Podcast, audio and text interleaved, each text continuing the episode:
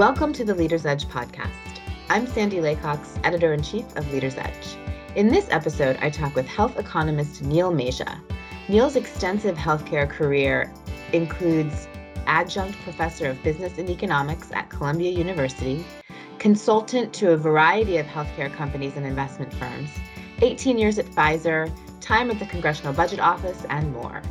We dive deep into healthcare issues, including Medicare price negotiations and the impact on the private market, the 340B drug pricing program, the effect of economic headwinds on healthcare, and more. Give it a listen. Neil, thank you so much for joining me. Excited to have you here. Thanks for having me. We are going to talk about drugs, healthcare costs, some of the current things going on in Congress uh, we'll start off though with your uh, work, sort of as an economist in the healthcare space. I'd love to hear your thoughts on how you feel current economic situation headwinds affect the healthcare industry, including obviously the insurance industry as a byproduct of that. Sure.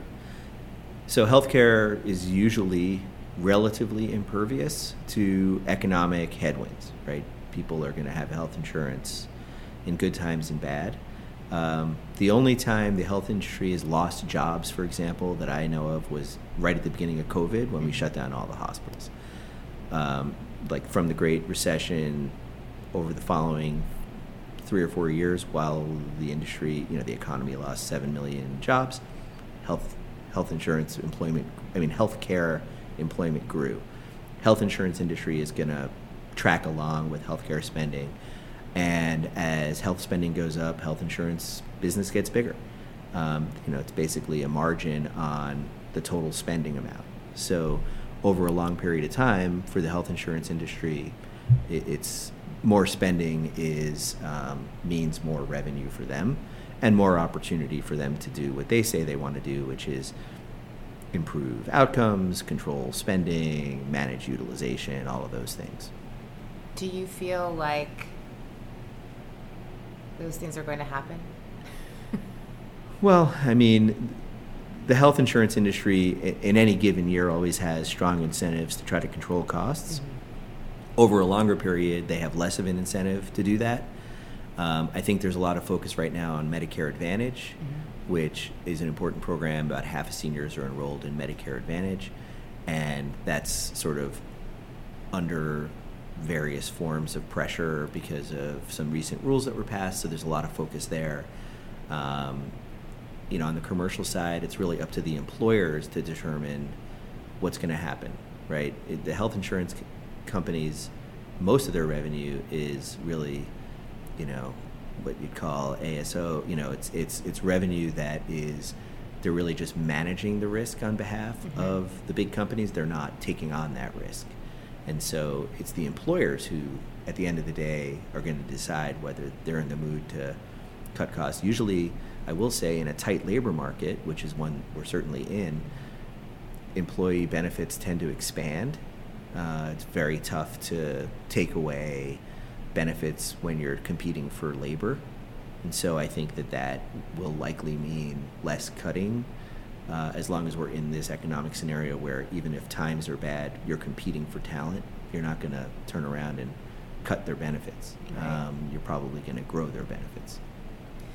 So let's talk. You mentioned Medicare and, and some of the factors there, and you you've talked about how Medicare price negotiations could have a larger impact on the commercial space. Can you talk about that for us? Sure.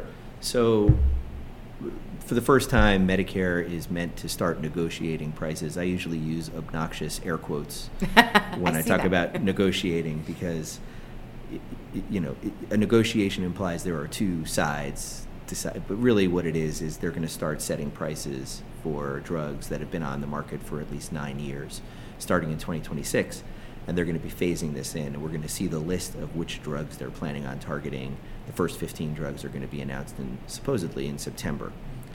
What's very unclear is how they're going to decide what they're willing to pay for those drugs. Um, you know, they might take a page out of the book in Europe where they sort of try to come up with some average value for patients. There's a lot of resistance to that in the US. They call that a quality adjusted life year approach. They may just impose a price. When it comes to price negotiations in Medicare, it's very unclear how they're going to conduct those negotiations. Are they just going to look at the statutory minimum rebates, which start at 40% and go up from there, or are they just going to go right to the maximum, which is basically a 95% rebate?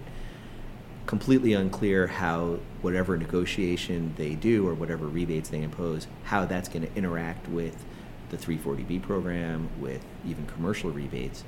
Um, I do think commercial PBMs are going to look at whatever Medicare and CMS are doing and probably copy them because that's usually what commercial plans do with this kind of thing. So the big debate over the next couple of years is really going to be what methodology does CMS use to decide what a drug is worth. In fact, my company, Entity Risk, is built to help companies figure that out.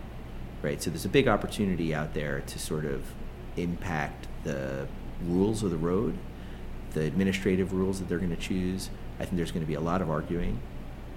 But company, you know, the drug companies now are taking a very hard look at how will I explain the value relative to the price I want to charge for this drug, and the payers in turn are taking a long hard look at what system do I want to use to justify whatever decisions I'm going to make on coverage. And they've never really had to do that before. Certainly plans do that now, but it's not this sort of laid out thing. So as uh, everybody starts thinking about what is a drug worth, led by CMS and this Medicare negotiation, it's going to be a very interesting evolution to see where it goes. And and I don't think anybody has any idea where it's going to go because the the rules around it kind of conflict with each other. There are some rules that say from the Obamacare era, like you can't use quality adjusted life years to determine value. And then there's the new rules that say you've got to use comparative effectiveness analysis to determine value. Well, those things you can't both yeah. of those things don't really work so or you need some third way to do it and i think um, you know my company and others are sort of promulgating uh, here's a better way to think about value and and i think there's going to be a lot of interest in that sort of question from policymakers and others over the next couple of years mm-hmm you mentioned the 340B program. Mm-hmm. I, I, know it's a very complicated program. Can you sort of break it down eh, basically for our listeners as to what that is and how it may affect all of this? Sure. So the 340B program has been around 30 years, but has really grown over the last five to seven years. And the program works as follows hospitals and clinics qualify for the program based on meeting certain criteria for treating a certain percentage of low income patients. That is determined by formulas. Originally, there were 32 hospitals eligible to participate in this program that I'll describe in a second.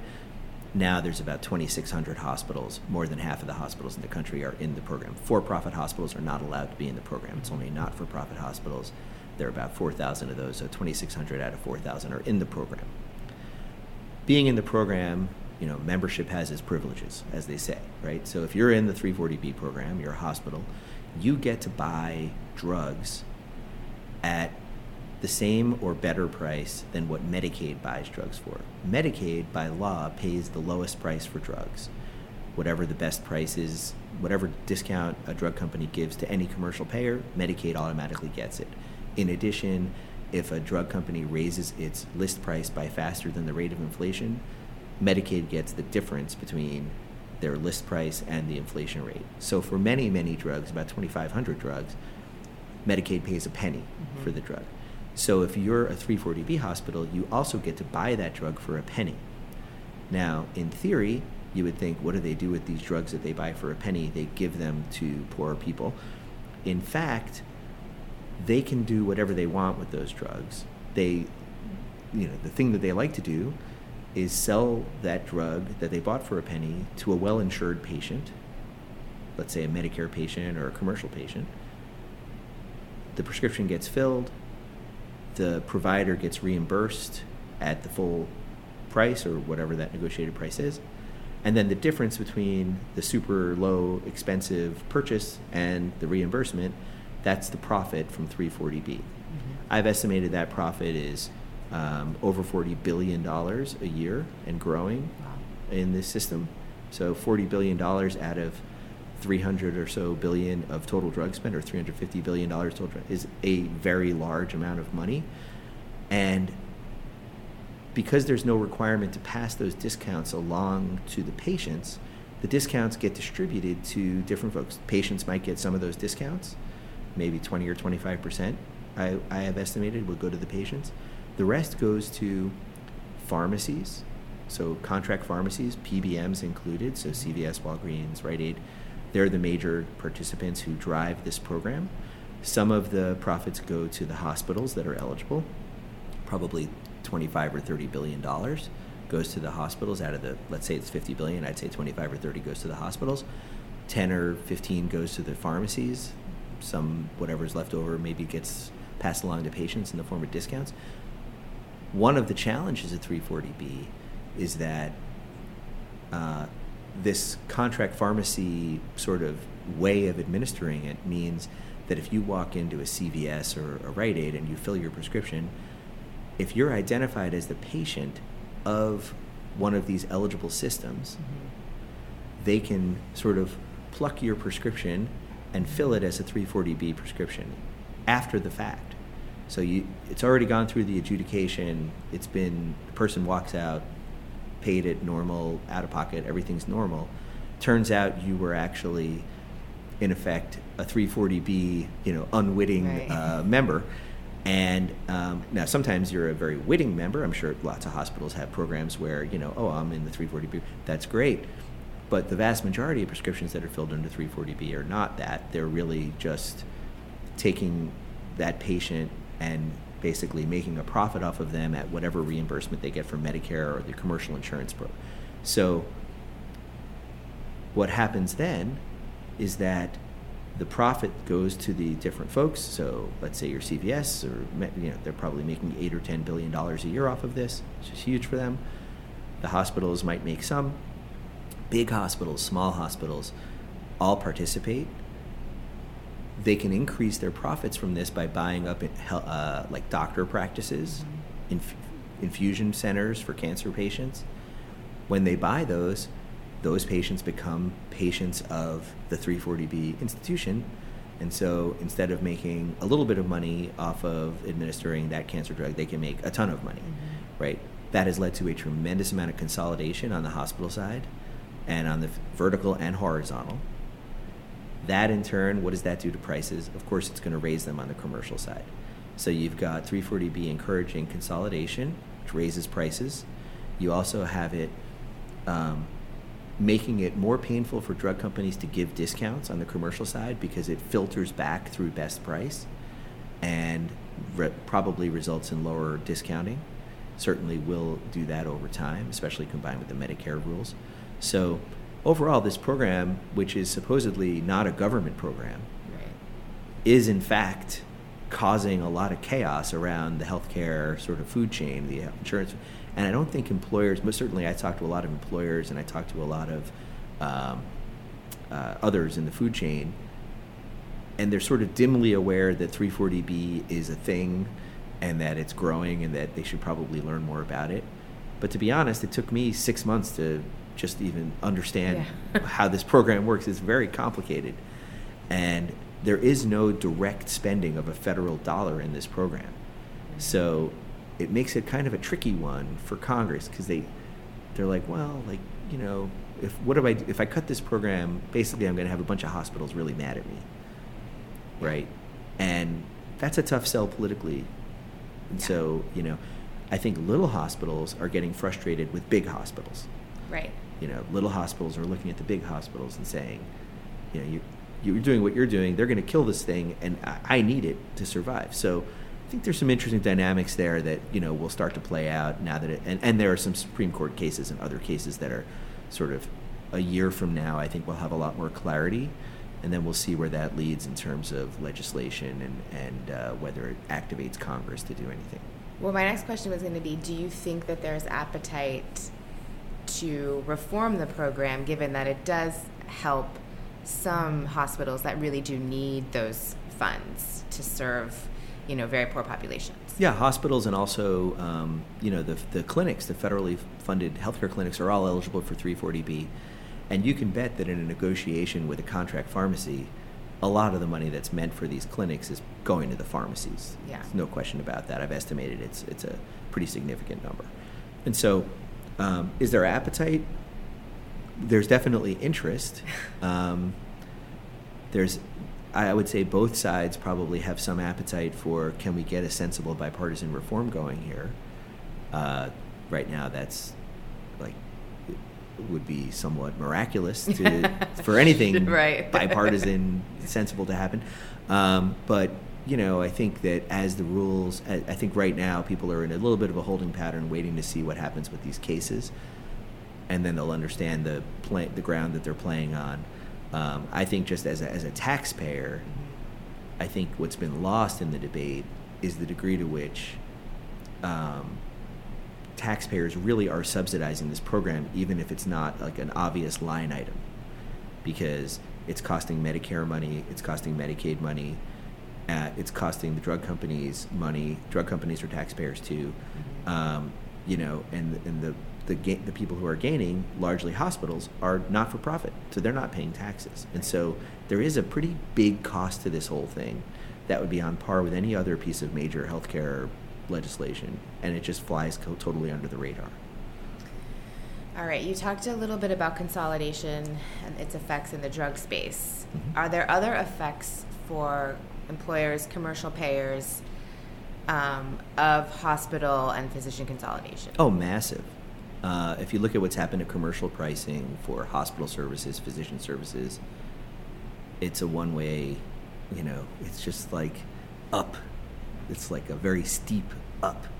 Why is it up? Well, consolidation. So, like the FTC, which is, you know, worried about every kind of big company, for some reason isn't too worried about giant hospital systems, from what I can see. Mm-hmm. Uh, so, because they're not for profit, maybe they've they've and, and, frankly, there have been some policy motivators for consolidation. The ACA was really encouraged um, consolidation and coordination of care. Coordination of care can be great, but the the net result is if there's one or two big hospital systems, you know, Medicare and Medicaid don't wind up paying more, but the commercial payers pay a lot more. And, you know, vertical consolidation certainly not only causes higher prices but higher utilization because the hospitals and the physicians can work together right that utilization might be very good it might be justified but in a lot of cases it's going to raise spending it's going to raise prices and, on, and then the horizontal consolidation you see within a market this has been shown again and again by economists uh, consolidated markets have much much higher prices for for any and all hospital services that you can name whether it's a simple chest x-ray or uh, heart, you know, uh, you know, artificial heart, any anything in between. It's all more expensive at a consolidated system, mm-hmm. and so you know, I think that's had a, an enormous impact. Hospitals are 30 to 40 percent of overall healthcare spending. Add in physicians, you're at 50 percent. So if half of your health spend has been in this massive consolidation, that has had a really big impact on the commercial premiums, I'm sure a much bigger impact than the pharma piece, where net pricing has been flat but utilization has been going up. You know that has an impact, and I think we shouldn't overlook that impact. But I think if you're, you know, if you look where the money is, the money's in hospitals and in physician services, and the consolidation there, like in any other consolidated market, has had a clear impact on prices. All right, one more pricing question. We've seen uh, price transparency happening with hospital pricing and PBM transparency is talked about. Do you feel like this is going to have a positive impact on, you know, ultimately patient choice or what employers are spending in terms of their their staff? Well, I think transparency, I mean, as an economist, I generally love transparency.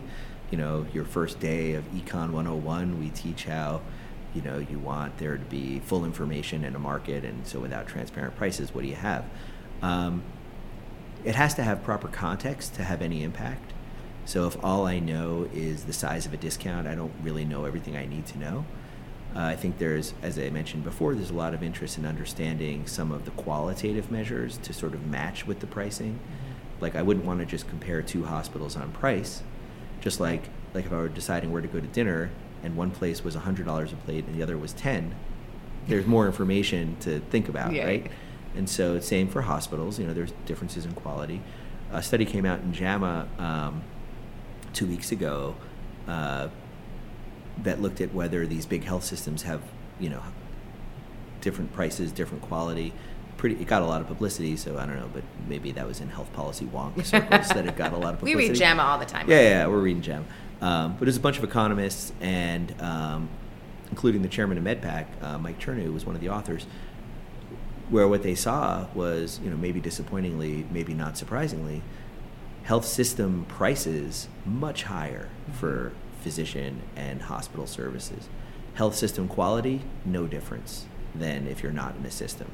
So they've accomplished the part where they get higher prices. They haven't accomplished the part where there's any difference in quality for being in a coordinated healthcare system, which for policy wonks is pretty disappointing because when you look back to Obamacare and the ACA, right. ACA, you were like, well, we'll get care coordination going and yeah. we'll like everything and none of that has resulted in any improvement in quality but yet we're paying in systems 20 30 40% more for the same service which is very disappointing and so now that we have transparency on the hospital side which only started a couple of years ago is that having an impact i think it's too soon to tell mm-hmm. on the drug side transparency you know it's true that confidential rebates might encourage bigger rebates. That would be the argument for don't have too much transparency. Mm-hmm. But I think if you look at the reality of our system, it's clear that the PBMs are getting their revenue from someplace. And so the place it must be is this gross to net bubble. Yeah. And the gross to net sort of the, the increasing just massive size, it's a couple hundred billion dollars, or maybe it's closer to $300 billion. That's the playing field of the PBM. And given the amount of money that's at stake, it seems like we would all want to know more about what's going on there. Absolutely. So we'll see, I guess. We'll, we'll see.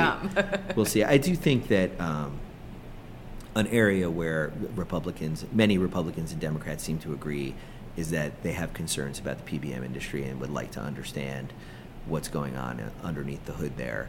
Um, and so, again, in a context, the, the healthcare is interesting in the sense that the, the traditional sort of Republican versus Democrat doesn't really apply to healthcare. Yeah. A lot of it is different things like urban versus rural, mm-hmm. or you know, it's more along different. There's different dimensions.